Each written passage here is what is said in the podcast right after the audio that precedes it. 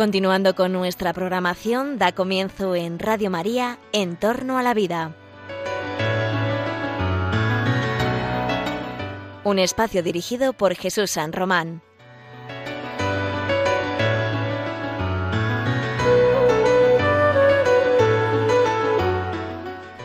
Buenas tardes, queridos oyentes de Radio María. Os saluda José Carlos Avellán. Estás escuchando En torno a la vida. En En torno a la vida expertos del ámbito médico, filosófico, científico, nos van a asesorar sobre los temas de la actualidad que tienen que ver con la vida humana. La vida humana en la pandemia, la vida humana en los hospitales, la vida humana en el medio ambiente, la vida humana que es nuestro gran don, que es nuestra gran oportunidad. Esa vida la vamos a ver contrastada, la vamos a ver a veces amenazada por los adelantos tecnológicos, por los adelantos científicos y nosotros en este programa lo que queremos hacer es una reflexión contigo, una reflexión que esperamos que te va a resultar muy interesante sobre los temas de la actualidad que podrían implicar, concernir a la vida humana en su desarrollo, a la vida humana, en el caso de hoy, al final de la vida humana. Hoy vamos a hablar de un aspecto que probablemente hayas escuchado, pero que no todo el mundo tiene suficientemente calibrado o situado. Eh, los profesionales de la salud, como cualquier otro ciudadano, tiene un derecho fundamental, tiene un derecho recogido en la Constitución, que es el derecho a la objeción de conciencia. Esto de la objeción de conciencia es un tema muy polémico. Seguro que has oído hablar de ello, de cómo profesionales, ciudadanos como tú y como yo, en un momento determinado de sus vidas, se ven obligados a resistirse ante una ley, ante un imperativo jurídico, ante un verdadero deber jurídico que les impone un comportamiento que ellos, que ese ciudadano, que esa ciudadana no quieren, no creen que deban cumplir. Pero vamos a ver, José Carlos, si las leyes son para todos, si la ley tiene ese, ese imperativo de la ley, obliga a todos. ¿De qué estamos hablando? ¿Es que la gente podría no cumplir la ley? ¿Es que la gente podría quedar excluida del cumplimiento de una ley? Bueno, pues, pues sí, pues sí, porque los, los criterios morales, la conciencia, la libertad de conciencia, es una libertad fundamental de rango prioritario en nuestro ordenamiento jurídico y el derecho lo protege. De manera que cuando un profesional se encuentra con que una ley le obliga a realizar una conducta que violenta sus convicciones interiores, sus convicciones éticas, morales, religiosas, podría negarse a cumplir con ese deber podría buscar amparo judicial, amparo en su colegio profesional, amparo en la ciudadanía, para no cumplir una norma que va contra sus más íntimos eh, criterios, contra sus, más, sus principios más eh, absolutamente innegociables. Lo de la objeción de conciencia, pues, supone una excepción a esto, a que todos estamos obligados a cumplir la ley. Pero esto también es legal, esto está en la Constitución. Esto lo que hace es dar prioridad a la ética, a la moral, a los principios, frente a leyes que quizá en un momento determinado pueden violentarte severamente. Esto de la objeción de conciencia apareció recogido en la Constitución española de 1978.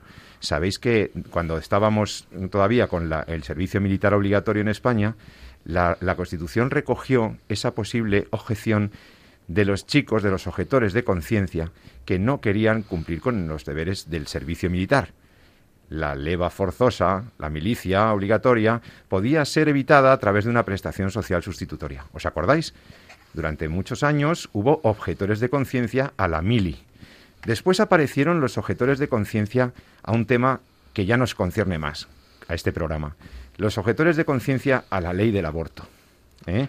Esos ginecólogos, esos médicos, esos obstetras, que dijeron que ellos no iban a practicar abortos por una motivación de conciencia, por una motivación deontológica. La deontología, sí, la ética de la profesión, los deberes específicos de una profesión, se imponen al cumplimiento de una ley injusta. Así, el derecho a la objeción de conciencia ha ido evolucionando con, controversias, con problemas, porque ha habido farmacéuticos que han objetado, médicos que han objetado, eh, jueces que han planteado también objeciones al cumplimiento de normas que consideraban que violentaban sus criterios morales o criterios deontológicos, sus principios más íntimos. Bueno, este es, este es el contexto del que queremos hablaros hoy. Ahora tenemos una ley nueva que va a entrar en vigor este verano, que es la ley de la eutanasia. En este programa hemos hablado de la ley de la eutanasia, desde muy diversas perspectivas. La perspectiva médica, la perspectiva de los cuidados paliativos, la perspectiva jurídica también la hemos analizado. Hemos comentado el, el dictamen del Comité Nacional de Bioética de España, pero queríamos fijarnos hoy precisamente en ese aspecto de la objeción de conciencia referido a la eutanasia. Porque no olvidemos que en menos de tres meses va a haber algunos médicos a los que sus, seguramente pocos, ojalá y fueran muy pocos, los que se encontrarán en esta situación. Habrá médicos, digo, que se encontrarán en la situación de que sus pacientes les pedirán que les maten. En, en un contexto eutanásico de sufrimiento, de dolor, pedirán a sus médicos que acaben con sus vidas. La ley lo va a autorizar. La ley va, tiene sus controles o sus cautelas, pero van a tener la obligación de cumplir con un servicio sanitario que es la eutanasia o el auxilio médico al suicidio. Y ante ese deber legal, el médico qué puede hacer? Ante la obligación de practicar la eutanasia a sus pacientes, ¿el médico puede hacer algo? ¿Qué va a pasar con esos doctores que no quieren practicar la eutanasia? La inmensa mayoría no quieren matar a sus pacientes. La inmensa mayoría quieren ayudar a sus pacientes, quitarles el dolor, acompañarles en el sufrimiento, darles alternativas terapéuticas. Pero la ley les va a obligar. La ley, si estás en un determinado contexto, en un, en un servicio concreto, y tu paciente lo está pidiendo, tú tienes un deber jurídico. Porque eso es lo que traen las leyes, amigos. Traen deberes jurídicos y ante eso está la objeción de conciencia como uno de los pocos resortes que les quedan a los profesionales de la salud que quieran cumplir con su código deontológico para resistirse ante una ley injusta. El código deontológico, las declaraciones de la Asociación Médica Mundial, la tradición médica, la tradición de lo que es un acto médico, es contrario a la eutanasia. Muchos médicos saben que practicar la eutanasia va contra su moral, contra su deontología, y ante eso solo nos queda la objeción de conciencia, solo nos queda recurrir a un mecanismo que está en la Constitución. Por eso, hoy queremos explorar con los médicos, con juristas, qué posibilidades tienen cuando la ley está previendo un registro de objetores, cuando la ley está previendo que una comisión de control autorice y valide una eutanasia. Y entonces el médico se puede ver envuelto en una situación complicada. Y los pacientes también, porque los pacientes tampoco tenemos gran seguridad jurídica con todo esto.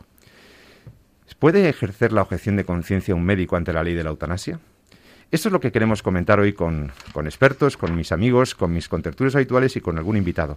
Hoy, por ejemplo, tenemos la suerte de que está en Entorno a la Vida, aquí en Radio María, pues el director de este programa, que es nada más y nada menos el doctor Jesús San Román, médico, profesor universitaria, experto en bioética, y mi querido amigo Jesús San Román. Buenas tardes, ¿cómo estás? Muy buenas, ¿cómo estamos? Encantado, como siempre, de estar aquí con todos y sobre todo de tocar este tema, este tema de la, de la objeción de hoy.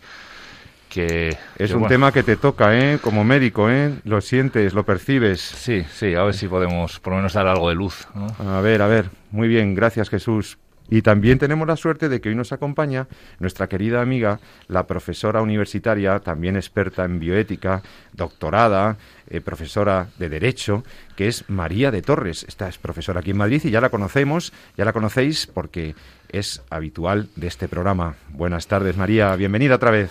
Buenas tardes a todos y muchas gracias de nuevo por estar aquí en el programa con este tema efectivamente tan importante para todos, porque la objeción de conciencia es una garantía del Estado de Derecho en el que vivimos.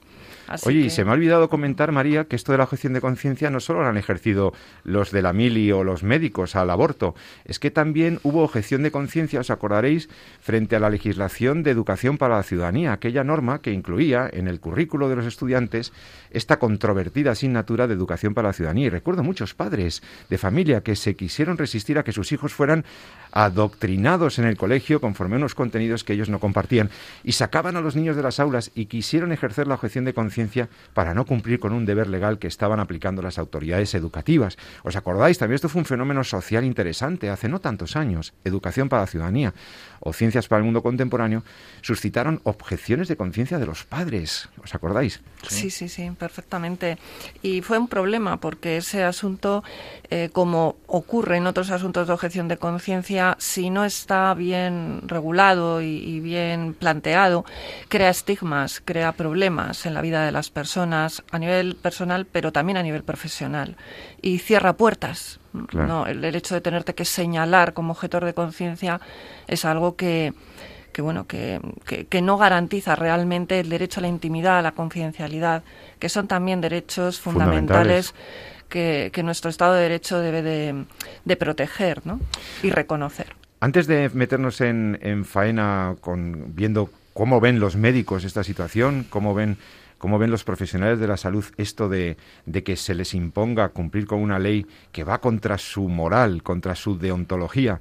Antes de hablar de eso, eh, María, te voy a leer y voy a leer a los oyentes el artículo de la ley de la eutanasia que habla sobre el tema de la objeción de conciencia de los profesionales sanitarios. Es el artículo 16 de esta ley y dice que los profesionales sanitarios directamente implicados en la prestación de ayuda para morir podrán ejercer su derecho a la objeción de conciencia. Bueno, esto para mí fue un, tema que me tranquilizaba un poco, porque el hecho de que la ley ya incluyera explícitamente la posibilidad de un médico, de una enfermera, eh, de ejercer la objeción de conciencia frente a esta ley, pues oye, está muy bien. El problema es cuando sigues leyendo el artículo, porque eso es lo que, genera un poquito de inquietud. Eh, a renglón seguido, en ese mismo artículo, en el mismo epígrafe, sigue diciendo, el rechazo o la negativa a realizar la citada prestación por razones de conciencia es una decisión individual del profesional sanitario directamente implicada en su realización, la cual deberá manifestarse anticipadamente y por escrito, o sea que van a tener, como tú, como tú ya decías, María, van a tener que manifestarlo antes de que les pueda llegar cualquier petición de eutanasia y también van a tener que hacerlo de modo que eh, se, se quede por escrito. Entonces van a quedar registrados. Esa objeción va a quedar algo que pertenece a su intimidad, a su conciencia, va a tener que manifestarse y luego, y termino de leer el artículo para que los eh, oyentes se sitúen, porque la mayoría de la gente no ha leído esta ley, ¿eh? esto es así, incluso la mayoría de los médicos, me temo. Mirad, artículo 16, epígrafe 2. Las administraciones sanitarias crearán un registro de profesionales sanitarios objetores de conciencia a realizar la ayuda para morir, en el que se inscribirán las declaraciones de objeción de conciencia para la realización de la misma y que tendrá por objeto facilitar la necesaria información a la Administración sanitaria para que ésta pueda garantizar una adecuada gestión de la prestación de ayuda para morir. El registro se someterá al principio de estricta confidencialidad y a la normativa de protección de datos de carácter personal. Fin de la cita, fin del artículo 16 de la Ley de Eutanasia. Bueno, María, ¿cómo te suena? bueno, a ver, el, el, hecho de que la ley contemple la objeción de conciencia, primero eh, es bueno. Vamos a ver la parte positiva, porque si no, eh, vamos, nos podemos llevar las manos a la cabeza y ya no, no, querer seguir hablando del asunto. Lo que pasa es que el tema de la objeción de conciencia, eh, ya dejando a salvo que tenemos ahí la eutanasia, ¿no? pues el tema de la objeción de conciencia debe quedar suficientemente garantizado. Esa es la cuestión. En un momento en el que la prestación de ayuda a morir está incluida en la cartera de servicios del Sistema Nacional de Salud y de Financiación Pública. Entonces, ¿qué ocurre? Que el propio sistema de salud tiene que garantizar que va a haber profesionales que lleven a cabo esta prestación. Y lo que hace la objeción de conciencia es decir, yo me opongo a a esta mm, obligación por parte de la norma, como bien has comentado. Mm, pero tiene que garantizar que haya otros que sí lo hagan. Entonces, la finalidad de hacer un registro es que el Sistema Nacional de Salud tenga conocimiento de qué personas son aquellas que se van a negar a llevar a cabo esta prestación para poder garantizar que otros profesionales que no se nieguen la lleven a cabo, ¿no? Pues un poco para que los oyentes escuchen, es como cuando eh, los horarios de las farmacias, pues tienes que comunicarlo al colegio para que haya farmacias abiertas por todo el barrio, ¿no? Eh, un, ejemplo así que todo el mundo pueda entender, ¿no? Eh, bueno, pues esa es la finalidad que tiene el que la ley lo recoja. Bueno, el hecho de que haya que inscribirse en un registro, bueno, yo para, para empezar, creo que eh, creo recordar que sí, he comprobado además que el Tribunal Constitucional ha señalado que no es necesario eh, que la exigencia del registro, la regulación del registro sea por ley orgánica, ¿no?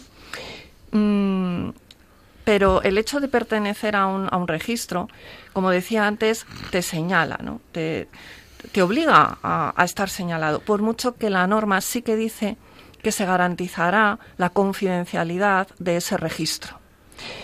Em, pero bueno, a la hora de mm, poder pedir eh, plaza en un puesto de trabajo, ¿no? poder eh, solicitar eh, trabajar en, un departamento determinado de un servicio sanitario, si se conoce que estás en un registro de objetores de conciencia, eso pues te limita, te limita muchísimas posibilidades, ¿no?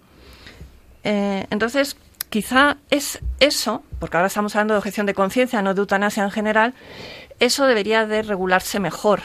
Debería de garantizarse que uno no se tenga que señalar. Quizá, como este artículo eh, ha quedado eh, fuera de la reserva de ley orgánica, así lo establece la disposición final tercera, pues no sé, sé que soy demasiado optimista quizá, ¿no? Pero a lo mejor sí que habría que empezar algún tipo de enmienda en el Congreso para que esto, bueno, pues mm, se regulara de una manera pues más garantista, ¿no? Más garantista. O en el desarrollo reglamentario de la norma, quizá especificar cómo, cómo este, este aspecto debe quedar asegurado, ¿no? sí, lo que pasa como decía el doctor Martínez Sellés, decía el presidente del Colegio de Médicos de Madrid, ha dicho hace muy poco. Vamos a ver, ¿cómo que un registro de objetores de conciencia a la ley de eutanasia? ¿Cómo que un registro? ¿Por qué tengo yo que significarme? ¿Eh? O sea, vamos a ver, si algún médico está dispuesto a practicar la eutanasia, que se ponga él en una lista y así el servicio de salud correspondiente sabrá con qué recursos cuenta sabrá perfectamente con qué equipos, con qué, con qué disposición tiene de sus profesionales. Pero ¿por qué tengo yo que señalarme como que, como que no voy a hacer eso? Si eso además forma parte de mi deontología, si lo que yo estoy haciendo es lo correcto, yo, yo velo por la salud, yo no mato a mis pacientes. ¿Por qué tengo que ponerme yo en una lista? Pero un desarrollo reglamentario lo exige una, una ley, eh, una ley de un derecho fundamental. Es decir, la, la objeción de conciencia está reconocida dentro del artículo 16 de la Constitución española, no tiene una regulación específica, ni la necesita. El Tribunal Constitucional ha dicho también eso, que no se necesita. Es que no la necesita porque se entiende que está incluida dentro. Entonces, claro, mm, si ya hacemos una ley de objeción de conciencia, una regulación, ya nos vamos a salir, vamos a desvirtuar completamente lo que es la objeción de conciencia y va a quedar en manos de lo que el gobierno quiera decidir qué es objeción de conciencia, cómo, cuándo y quién puede ejercer esa, ese derecho que es reconocido, porque es fundamental. Sí, el Tribunal Constitucional ha dicho, yo recuerdo, no sé exactamente la cita, pero que se puede invocar el derecho a la objeción de conciencia sin necesidad de que haya una ley que lo regule. Pero quería decir algo el doctor San Román. No, no, realmente, bueno, es un tema muy jurídico este que contempláis. Eh, yo, como bien decías, al final como, como médico te sientes como más víctima ¿no? que de, de un derecho bueno, que más que esté sin regular es que realmente es una patata caliente para el Estado, porque es un derecho que prioriza a la persona por encima del Estado, tan sencillo como eso, ¿no? Quiere decir, cuando eh, que estamos en un, o por lo menos en una sociedad en lo que en los últimos años todo lo que sea salirse del positivismo jurídico, es decir, que lo bueno y lo malo lo marcan las leyes, todo eso eh, hace daño, cruje ¿no? a, la, a la ética social. ¿no?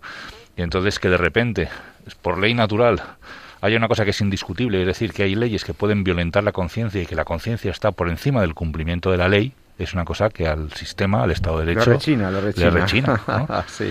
Y entonces, eh, no es que, a mí me parecería muy bien que se regulara la, la, forma de ejercerlo. Eso, a eso me refiero. Con la forma de ejercer la reglamentaria de del, del, modo de ejercerlo. ¿Vale? Evidentemente, eh, es muy complicado para el Estado decir qué cosas, ¿no? y también eh, hay que tener mucho cuidado cuando el Estado es el que te dice a qué cosas puedes objetar y a cuáles no, porque entonces, en el fondo, se está viciando el derecho a la objeción de conciencia, que es de conciencia. ¿Vale? Entonces es verdad que no se puede objetar a todo, es verdad que hay eh, principios que, y eso está dentro del propio principio de objeción de conciencia, que no son susceptibles de decir, oiga, yo esto no quiero cumplir la ley por este motivo, porque a mí me viene mal, sino que hay unos valores superiores, unos valores ontológicos, unos valores morales, unos los valores que conocemos todos que están por encima de la ley, pero que el propio positivismo jurídico no quiere reconocer. Ah, ¿Sabes lo que pasa, Jesús? Que normalmente eso va, en caso de controversia, eso lo va a apreciar un juez.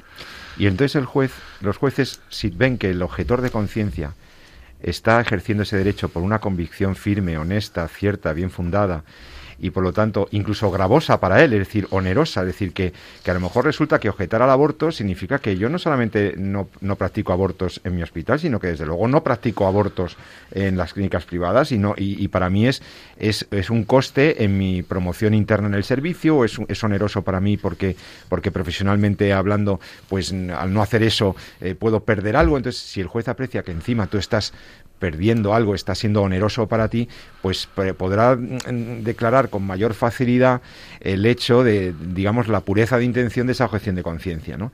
Entonces, bueno, al margen de los temas jurídicos, aquí hay un tema humano profundamente serio, y es que os han formado como médicos para curar y cuando no podéis curar, cuidar y acompañar y demás. Médicos, enfermeras, ese es vuestro telos, la finalidad de vuestra profesión y sin embargo la ley ya os impone un, deber que es ajeno a vuestra profesión y que encima violenta convicciones morales de la mayoría de vosotros. Entonces, ante eso, ¿Qué, qué, se puede hacer? Pues estamos viendo que aparte de los recursos de inconstitucionalidad, aparte de que, que incluso un magistrado, un juez podría quizá también plantear en un momento determinado la cuestión de inconstitucionalidad, no sé, la desobediencia civil, se me ocurre, no se me ocurre más que la objeción de conciencia. Y por eso quiero hablar con una médico quiero hablar con una doctora que tiene experiencia en esto, que ha vivido en primera línea el tema de la objeción de conciencia a la práctica del aborto que ha sido, bueno, pues criticada, señalada, que ha tenido que ha sido muy comprometida con esta causa de la objeción de conciencia y bueno, podemos vamos a llamarla por teléfono a ver si puede eh, explicarnos cuál es su experiencia como médico sobre la objeción de conciencia. Tenemos ya con nosotros a la doctora Ondina Vélez, que es médico de familia, que es profesora en la Universidad CEU San Pablo. Y esta médico aquí en Madrid se ha interesado también por el tema de la objeción de conciencia y lo vive como algo pues que le afecta muy directamente como, como profesional de la salud. Ondina, buenas tardes, ¿cómo estás? Hola, buenas tardes, ¿qué tal? Muchas gracias por estar en Entorno a la Vida, en Radio María.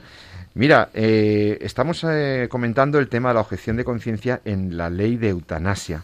Bueno, lo primero, reacción, o sea, ante la ley de eutanasia, ¿cómo, cómo, cómo, cómo, cómo has reaccionado? ¿Cómo, ¿Cómo la percibes? Pues mira, la verdad es que es una ley terrible, eh, una ley silenciosa, por otra parte, porque sí que yo creo que algo muy preocupante es que en el ámbito médico prácticamente no se está hablando de ello. O sea, como yo soy mm, bastante activa de manera de ser, pues alguna gente me pregunta directamente. Pero cuando estamos juntos médicos, enfermeros, eh, pues hay un tabú de silencio precisamente porque nadie quiere hablar del tema. Uno, o porque no se han enterado.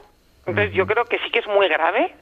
Eh, vamos, soy miembro de un comité de bioética, lo hemos tratado un poco por encima, vamos a tener una sesión específica, pero creo que sí que es un problema serio que además mm, la actitud de los médicos sea de perplejidad, incluso de, que ni, se han enterado. Entonces estoy bastante preocupada con esta ley, como médico y como paciente, las dos cosas. Ondina, la ley prevé la objeción de conciencia de los eh, profesionales eh, sanitarios, de los profesionales directamente implicados en la prestación de ayuda para morir. Pero, eh, claro, también la ley establece que el servicio correspondiente del centro médico en donde se haya producido una petición de eutanasia debe garantizar debe garantizar que esa prestación porque no lo podemos llamar acto médico, claro, esa prestación de ayudar a morir o de causar la muerte intencionalmente al paciente ha de garantizarse para quien la solicite, toda vez que está como una, una, parte de la cartera común de servicios. Entonces, ahí eh, el, gerente del hospital o la organización, de, el, responsable de la unidad o del servicio correspondiente tendrá que arbitrar los medios y, que, y la objeción de conciencia dice que no puede ser un menoscabo para que se garantice esta prestación. Entonces, ¿quién, cómo, va, ¿cómo se va a gestionar esto si tenemos si los, si los profesionales de la salud, médicos, enfermería, dicen masivamente en un hospital que no que ellos no, que con ellos no cuenten, que, ellos pues no van a practicar la eutanasia. ¿Qué va a pasar ahí? Es un tema muy complicado, porque además se parece a lo que pasó cuando se, se introdujo la nueva ley del aborto.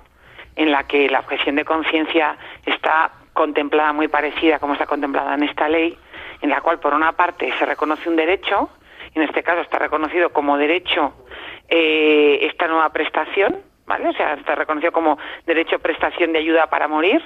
Entonces, por una parte se ha reconocido como un derecho que pertenece a la cartera de servicios y que el paciente tiene derecho a solicitar.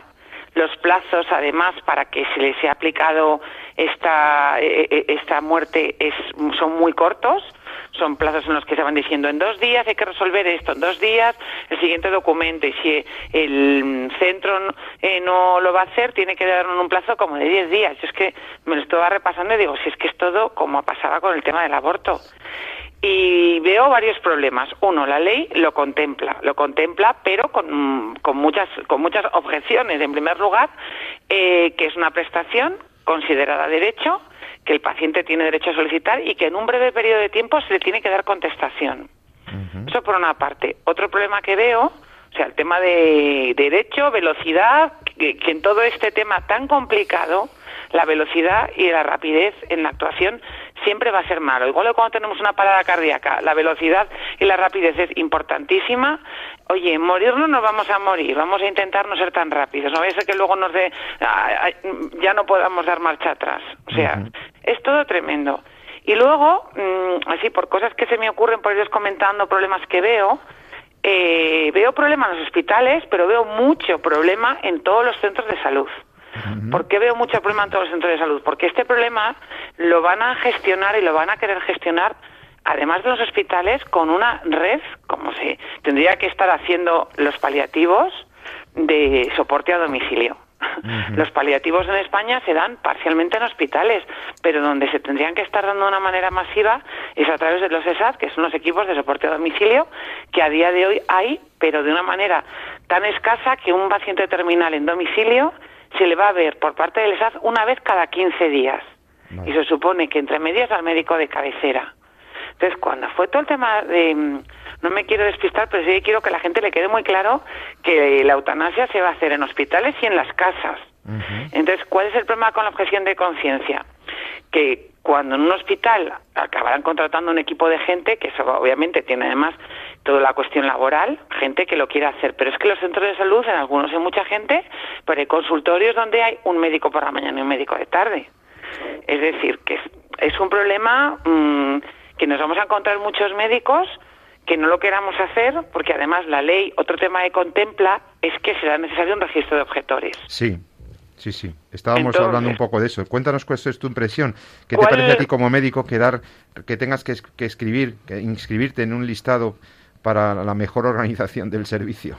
Pues mira, eso ya también estaba contemplado en la ley del aborto y yo siempre a la gente le digo, a ver, a los registros se tiene que apuntar el que quiera hacer una acción, no el que no la vaya a hacer, porque entre otras cosas, aunque la mayoría de la gente no se está pronunciando por miedo a que la miren y le señalen, porque el español es así, lo que quiere es no pasar desapercibido, pero luego la gente, mucha buena gente, o sea, eh, mucha gente va a intentar que esto le pase de refilón y que le toque a otro, sin señalarse, pero por lo menos no hacerlo. Entonces, en el registro se tendrá que apuntar a gente que quiera hacerlo.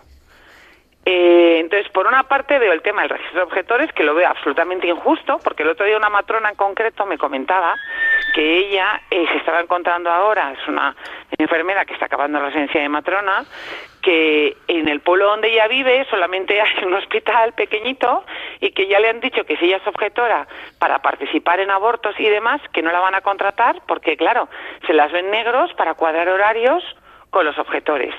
Entonces, eh, o sea, que el problema de la objeción como discriminación ya la están empezando a sufrir muchísimos profesionales.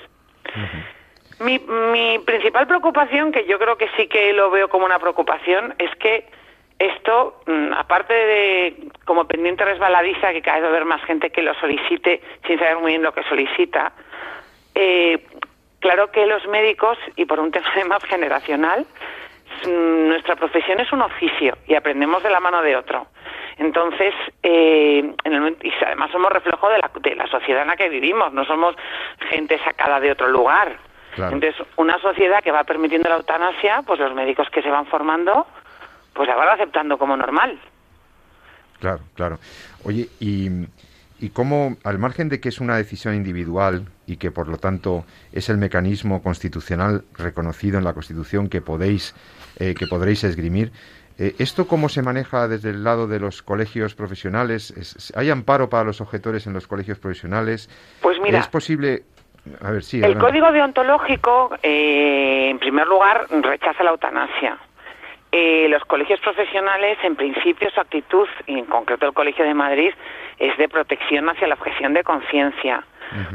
Pero lo cierto es que, eh, aunque el colegio de alguna manera nos puede proteger y nos puede amparar, al final, cuando algo está recogido en una ley eh, y es una prestación, o sea, yo me imagino que claro que se va a poder objetar, como con el tema del aborto. O sea, objetar, vamos a poder objetar. Y la discriminación se la va a encontrar la gente, sobre todo en función de lo que estamos hablando, de temas de tamaños de hospitales y a medida que esto vaya progresando.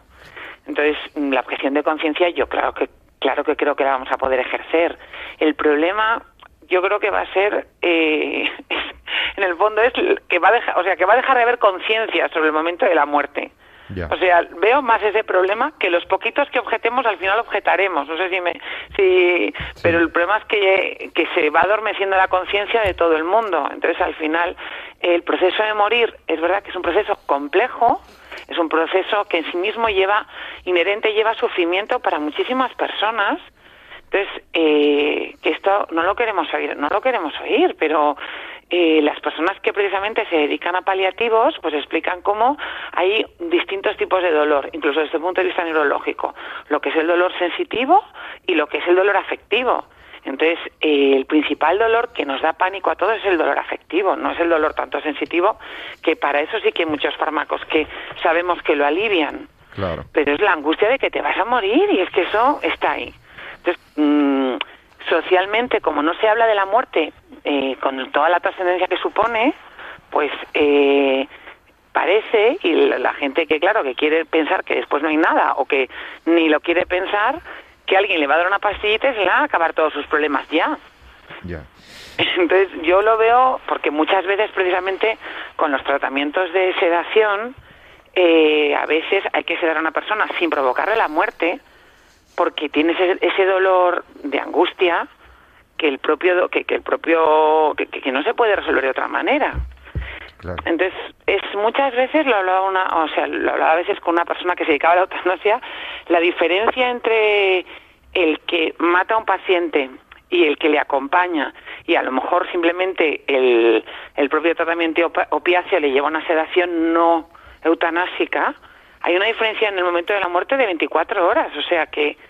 Pero claro, no tiene nada que ver administrar un fármaco para que esa persona se muera en cuestión de una hora o de minutos, a que una persona, pues el propio tratamiento para quitarle los síntomas y los dolores le puedan provocar eh, una sedación y que en 24 horas fallezca. Es que no tiene nada que ver el planteamiento del médico hacia el paciente eh, en una situación y en otra. Totalmente, ni ética ni deontológicamente es lo mismo. Lo primero es, es, incorrecto y lo segundo es correcto. Te quería preguntar una última cosa. Estamos hablando con, con, la doctora Ondina Vélez, médico de familia aquí en Madrid, muy concernida por el tema de la objeción de conciencia, por la experiencia de la objeción de conciencia al aborto. También quería preguntarte por un efecto de la ley que de la ley de eutanasia. La ley de eutanasia prevé que la, petición de eutanasia se pueda formular también en los centros concertados, en los centros privados. Centros sanitarios privados, algunos de los cuales, cuales tienen claramente por su ideario una inspiración contraria a la práctica, a esta práctica que, es, contraria a la deontología, como ya hemos dicho varias veces. Entonces, eh, por la experiencia de la objeción de conciencia al aborto, o a ciudadanía, o a otras experiencias que ha habido de la educación, etcétera, ¿Qué pasa con la objeción institucional? ¿Sabes si los centros van a poder eh, ejercer eso? Eh, eh, porque entiendo que la ley no lo contempla, la ley, pero, pero de hecho, de hecho, en los centros privados se van a poder practicar eutanasias. Sí, la verdad es que ahí se me escapa un poco, o sea, porque lo cierto es que la ley no habla de ese tema. Entonces, lo, veo que va a ser muy complicado. Veo que va a ser muy complicado. claro. Entonces ahí los juristas sabéis más. Pero entiendo que intentarán articular mm, de alguna manera, salvo que llegue un paciente que o una familia que quiera poner a la institución en solfa y los lleve a los tribunales, como todo. Y, Ondina, si tú, tienes la oportunidad de hablar en un medio en el que miles de personas nos escuchan y nos escuchan muchos profesionales de la salud bien intencionados que están dándose cuenta ahora del problema que endosa esta ley a las profesiones sanitarias, el problema moral, el problema deontológico. ¿Qué les dirías a estos profesionales ante la inminencia de que pueda pedirle su paciente que les mate?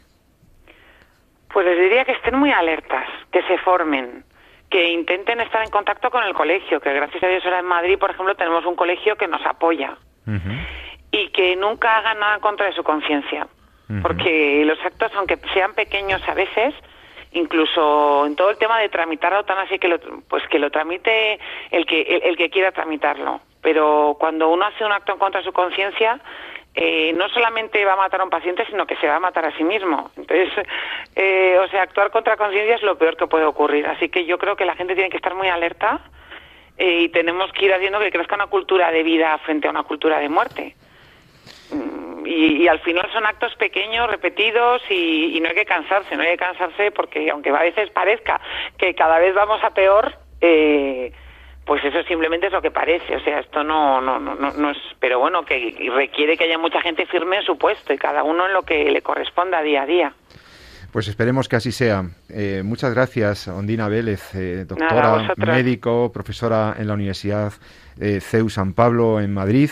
Y bueno, pues eh, como veis, una de estas médicos, de estos profesionales que realmente sienten su profesión y quieren vivir coherentemente con su ética y su deontología. Gracias, Ondina. Buenas tardes. Que tengas muy buena tarde. Hasta luego. Hasta luego. Bueno, pues eh, después de la entrevista con la doctora Ondina Vélez, te recuerdo que estás escuchando En torno a la vida que puedes escribirnos, hacernos sugerencias, preguntas en el, en el correo electrónico del programa en torno a la vida arroba radiomaria.es, en torno a la vida, arroba radiomaria.es. Bueno, eh, déjame que te ponga un poquito de música que, y en, en un par de minutos nos volvemos a encontrar para comentar otros aspectos que tenemos en este tema de la objeción de conciencia. ¿Lo podrán ejercer los centros católicos? ¿Qué pasaría si un, si, un, si un, profesional realmente se niega? ¿Qué consecuencias puede tener? ¿Qué podemos hacer los pacientes para apoyar a nuestros propios doctores en este punto? Enseguida volvemos en Entorno a la Vida en Radio María.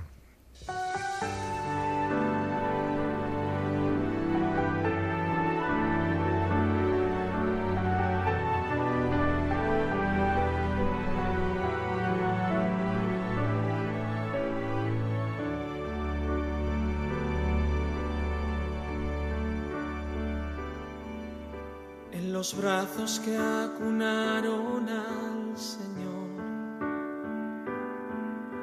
las manos que curaron sus heridas, en los dedos que secaron su dolor. Ay, quiero estar.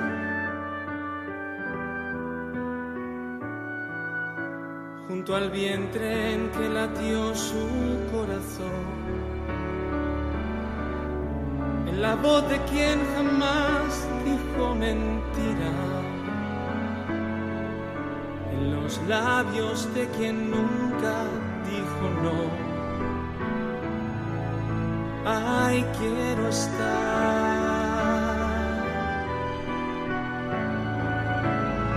Y quiero estar, quiero estar en el lugar donde todo dice sí donde nada puede ir mal, en los brazos de María, donde tú soñaste un día con los hombres que venías a salvar. Ahí quiero estar, quiero estar en el lugar donde duerme el Salvador donde muere mi razón en los brazos de María, donde nace la alegría y se mide la medida del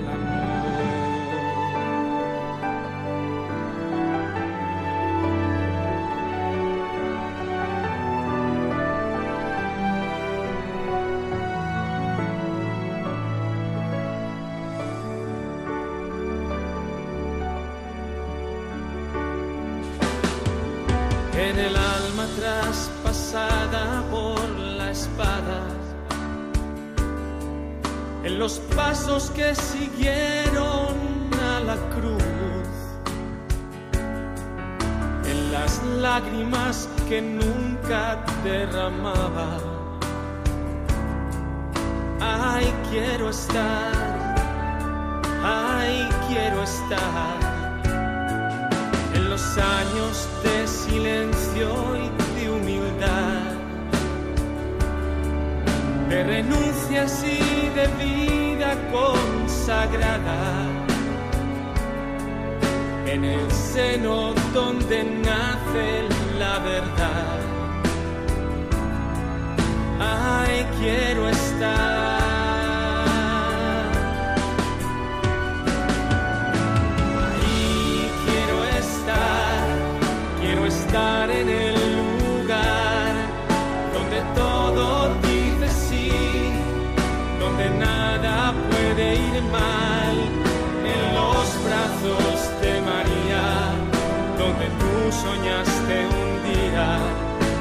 Los hombres que venías a salvar.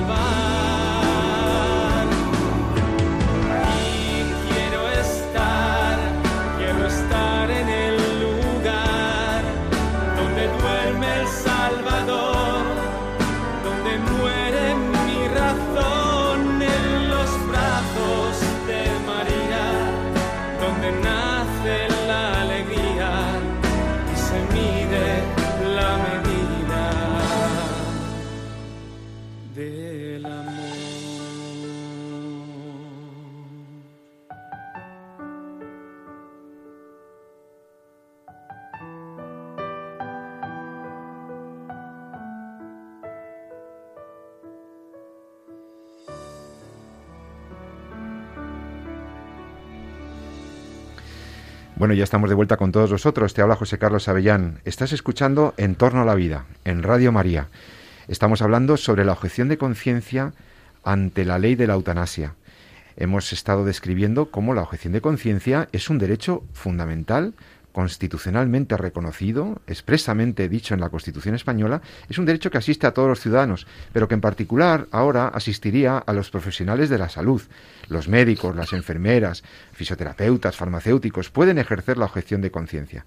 Y en ese sentido lo que queríamos era eh, describirte la situación que se encuentra un médico cuando se enfrenta a un deber jurídico que le obliga a hacer algo como la eutanasia que va contra sus convicciones éticas, contra sus convicciones morales. Hemos hablado la doctora Ondina Vélez, que ha explicado algunas cosas muy interesantes que quiero que en estos minutos del programa pueda comentarlos con vosotros el doctor San Román y la doctora María de Torres, que me acompañan aquí, en Entorno a la Vida.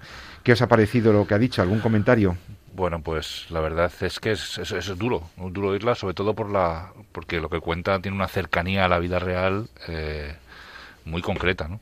A mí me ha llamado especialmente la atención eh, cosas que, que, ya sabíamos, y ahí yo sí que creo que el Colegio de Médicos, eh, no solamente el que tenemos en Madrid, sino el, eh, la organización médica colegial a, a, nivel nacional tiene que ser muy firme con el tema de la discriminación, en el tema de la objeción de conciencia y este famoso registro. ¿no? Y te diré por qué, porque eh, estamos en un campo que, de atención clínica que tiende a ser cada vez más especializado, ¿no? que es, es, una cosa que venimos reclamando incluso desde estos programas y desde el colectivo médico, ¿no? es el tema de mejorar la formación en los cuidados paliativos, que es el tema de generar una un área de capacitación específica o incluso una especialidad, hay en otros países específica para el tema de los cuidados paliativos. ¿no? Entonces, mientras que en el campo, por así decirlo, de otros aspectos dentro de la acción médica, tú te declaras objeción de conciencia con el tema del aborto, tú eres ginecólogo y dices, yo esto no lo voy a hacer, esto va contra mi conciencia, esto supone para mí eliminar un ser humano, tú puedes seguir en tu campo de la ginecología haciendo otras cosas, ¿no? Y tratando a tus pacientes y viendo a, a, tus enfermos y siguiendo implicado, sencillamente no reconoces el aborto como un acto médico y te, te, abstienes de ese campo. ¿no? Pero ¿qué va a pasar en el tema de los cuidados paliativos? ¿Vas a poder seguir estando en un equipo de cuidados paliativos en un hospital donde se practique la eutanasia o el simple hecho de objetar hace que, te, que tengas que abandonar el campo específico de los cuidados paliativos porque entiendes que la eutanasia no está dentro de la acción clínica de los cuidados paliativos. Entonces está tan el, el, tema del morir está tan intrínsecamente relacionado con esa acción que da miedo, a mí personalmente me da miedo de que al final los equipos que van a atender a los pacientes en el, eh, en, el, en el momento de esa muerte sean equipos en los que precisamente asuman con toda eh, tranquilidad o con toda normalidad el problema de la eutanasia. Y para mí eso supone, porque yo lo he defendido así y así lo entiendo, que cuando un paciente te pide eutanasia muchas veces porque está siendo mal, no está siendo bien tratado. Entonces aquí yo veo que hay un, conflicto muy importante en cuanto a, la, la, relación médico-paciente y a la actividad que el, el médico debe hacer para su paciente. Supongamos que yo en el futuro quiero trabajar en un equipo de cuidados paliativos. ¿Voy a poder hacerlo siendo objetor a la eutanasia? Ese es mi gran miedo. Y yo creo que aquí el colegio tiene que ser muy firme eh, en este tema, ¿no? porque si no al final acaba, acaba siendo una discriminación de conciencia, básicamente. Doctora de Torres. Sí, bueno, eh, a mí me ha llamado efectivamente la, la atención de la doctora Ondina varias cosas. ¿no? Una de ellas es que a ella misma le llama la atención la falta de, conocimiento que hay de la ley entre los profesionales eh, sanitarios. Eh, esta ley ya contempla que se tienen que dar los medios necesarios para que se difunda y para que se conozca y para que se ponga en práctica. Claro, la cuestión es quién va a, a practicar y quién va a enseñar a practicar la eutanasia. Claro, es que hasta un, paciente debería preguntar al, médico que le va a tratar, oiga, ¿usted es objetor o no es objetor? Porque claro, si, si es objetor, al menos tengo la tranquilidad de que me va a tratar lo mejor que pueda. ¿no? Entonces, que, mm. que, no es nada fácil, este porque estamos hablando de un momento, una situación muy vulnerable desde el punto de vista clínica y donde los tratamientos son totalmente dispares. ¿no? Una de las cosas que dice la ley en ese sentido es que si el paciente tiene hecho un documento de instrucciones previas, voluntades anticipadas o testamento vital, como se le suele denominar, y no tiene un familiar que lo pueda aportar al médico, el médico lo puede solicitar. Puede decir, oiga, este paciente que no tiene familia tiene hecho un documento de voluntades anticipadas, entonces lo puede solicitar y aportar a la comisión, el propio médico. Entonces se le está dando un margen de actuación al médico, una libertad ¿eh? para que gestione, no para que decida, porque si no hay documento de voluntades o no hay familia, el médico por sí solo, la ley no contempla que pueda decidir. Pero una vez que tenga el documento en la mano, aunque ese documento esté hecho de hace 20 años, porque es uno de los paradigmas grandes ¿no? que tiene el, el testamento vital, va a poder aportarlo el médico de oficio, él mismo. ¿no? Bueno, eso es una de las cosas que a mí me llama mucho la atención de la ley porque se le está dando al médico y como bien dice el doctor San Román, habría que saber eh, qué tiene el médico en la cabeza, ¿no? Para, para, para que me trate o no me trate. Bueno, em, eh, otra de las cosas que a mí me llama la atención de, este, de esta ley es que el Comité de Bioética de España ya ha, ha, ha dictado informes en este sentido recogiendo precisamente los problemas que incluso la propia objeción de conciencia plantea que son estos que, hemos puesto aquí encima de la mesa. El problema es que esta ley se ha hecho con una tramitación, y esto yo quiero que los oyentes lo sepan porque creo que es importante saberlo, eh, en el que no se ha hecho como un proyecto eh, o sea, como proyecto de ley del Gobierno. Por eso no se ha tenido en cuenta lo que decía el Comité de Biblioteca de España, ni lo que podía haber dicho ni el Consejo de Estado, ni cualquier otro organismo eh, jurídicamente necesario que aclarara aspectos mm, puntuales de esta norma se ha llevado al Congreso por una proposición en un momento en el que no nos hemos podido mm, manifestar porque no nos dejan salir a la calle con la pandemia y no hemos podido eh, pues quejarnos, entre comillas, ¿no? sobre este asunto. Y por lo tanto se ha hecho por una vía indirecta que ha evitado cualquier eh, cualquier eh, bueno pues pregunta y cualquier cuestión que pudiera aclarar esto ¿no? y ya para finalizar pues quería también decir que esta cultura de la muerte que se nos está implantando de esta manera, ¿no? Tan indirecta y ahora ya con esta ley tan directa, pues tiene que ser eh, cambiada. Y aquí en Radio María yo creo que nosotros lo que queremos es apostar por la cultura de la vida, ¿no? Y aunque nos encontremos problemas como, como este, ¿no? Y yo creo que de, situaciones peores han salido. Yo creo que tenemos que estar animados y, buscar siempre la, ilusión de que la vida merece la pena, de que como aquí siempre defendemos es, es algo que, que, bueno, que nos va a dar realmente la felicidad y que el acompañamiento, como bien han comentado mis compañeros y la doctora, pues el, el estar acompañado hasta el final de la vida, pues es lo que a uno le hace feliz, ¿no? Y no, y no morir sin dolor. Sí, yo también, igual que como dice María, yo soy yo soy eh, posimista, ¿no? Como eh, positivo, optimista. Hombre, yo confío porque me gusta confiar siempre eh, en que pueda esta ley pueda tener un cierto recorrido en el Tribunal Constitucional. Vamos a ver creo que hay creo que hay jurisprudencia ya que puede ayudar al menos en el contexto de la de las leyes españolas que bueno que pueden al menos darnos un poquito de aire, ¿no? Un buen, un buen soplo en, el, en relación al tema de la eutanasia. Ya veremos, ¿no? No sé, tenemos ahí muchos recursos también pendientes. Está el recurso del aborto desde el año 2010, está ahí metido ah, y sigue sin resolverse. Pero bueno, confío en que en que igual el Tribunal Constitucional en cierta medida pueda modular muchos aspectos de, de esta ley. Y lo que sí es un, yo como profesional, eh, aquí sí que eh, pido amparo al colegio. Yo quiero decir, aquí eh, son los colegios profesionales los que tienen mucho que decir, ¿no? ya que, eh, bueno, sea, como bien decía eh, la profesora María Torres y decía también la profesora Marta Albert en, otro programa, también en estas ondas, se nos ha hurtado el debate a la sociedad no con la, con la forma en la que se ha propuesto esta ley a través de una proposición y no a través de un proyecto. por tanto, ni siquiera los órganos consultivos han podido dar su opinión y que eso siempre genera, porque como sale en la prensa, siempre genera debate social y genera discusiones en los medios de comunicación, cuando sale un informe, cuando el órgano de Estado se pronuncia, etcétera, etcétera. Esa parte ha pasado oculta de forma clarísimamente intencionada desde mi punto de vista y ahora sí que son los colegios, yo creo los colegios de profesionales, los médicos, no solamente médicos, sino hablamos también de enfermería, hablamos de, de, todos los, de todas las ciencias de la salud, las que tienen que dejar claro posiciones que ya, por otro lado, han quedado claras en, en, otros escenarios, como la Asociación Médica Mundial, que hace menos de un año, en, en, en, el 2019, en el último trimestre del 2019, definió clarísimamente que la eutanasia no es un acto médico. ¿no?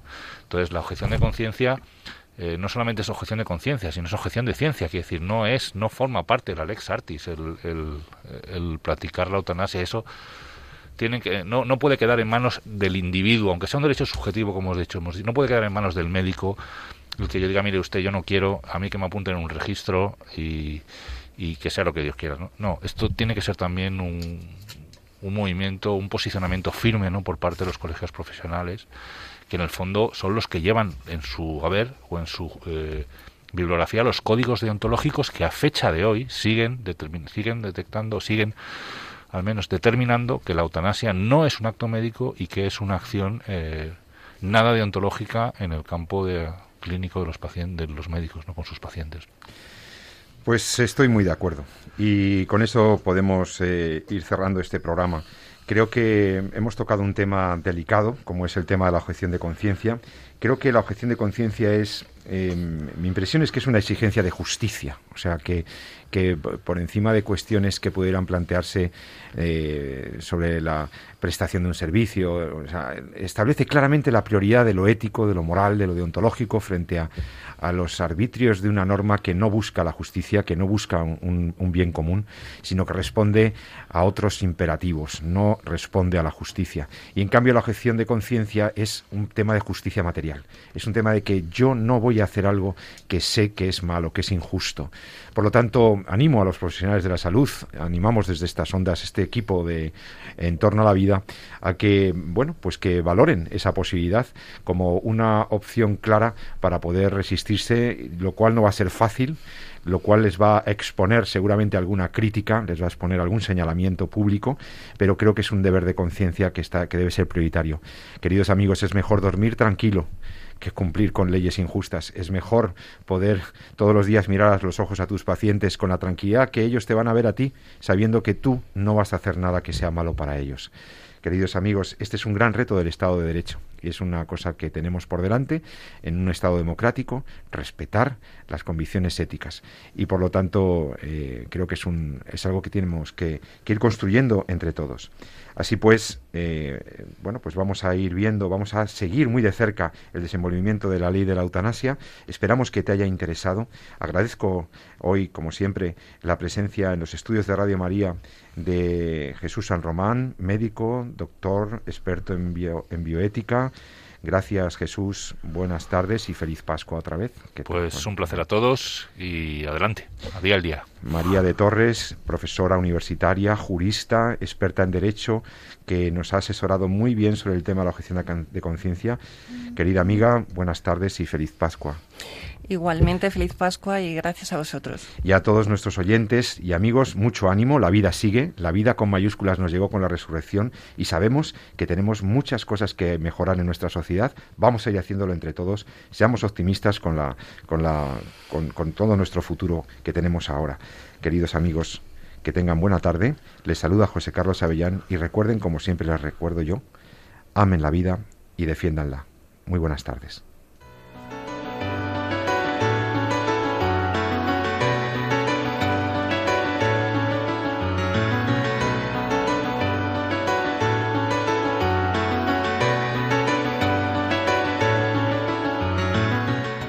Finaliza así en Radio María, En torno a la vida. Un programa dirigido por Jesús San Román.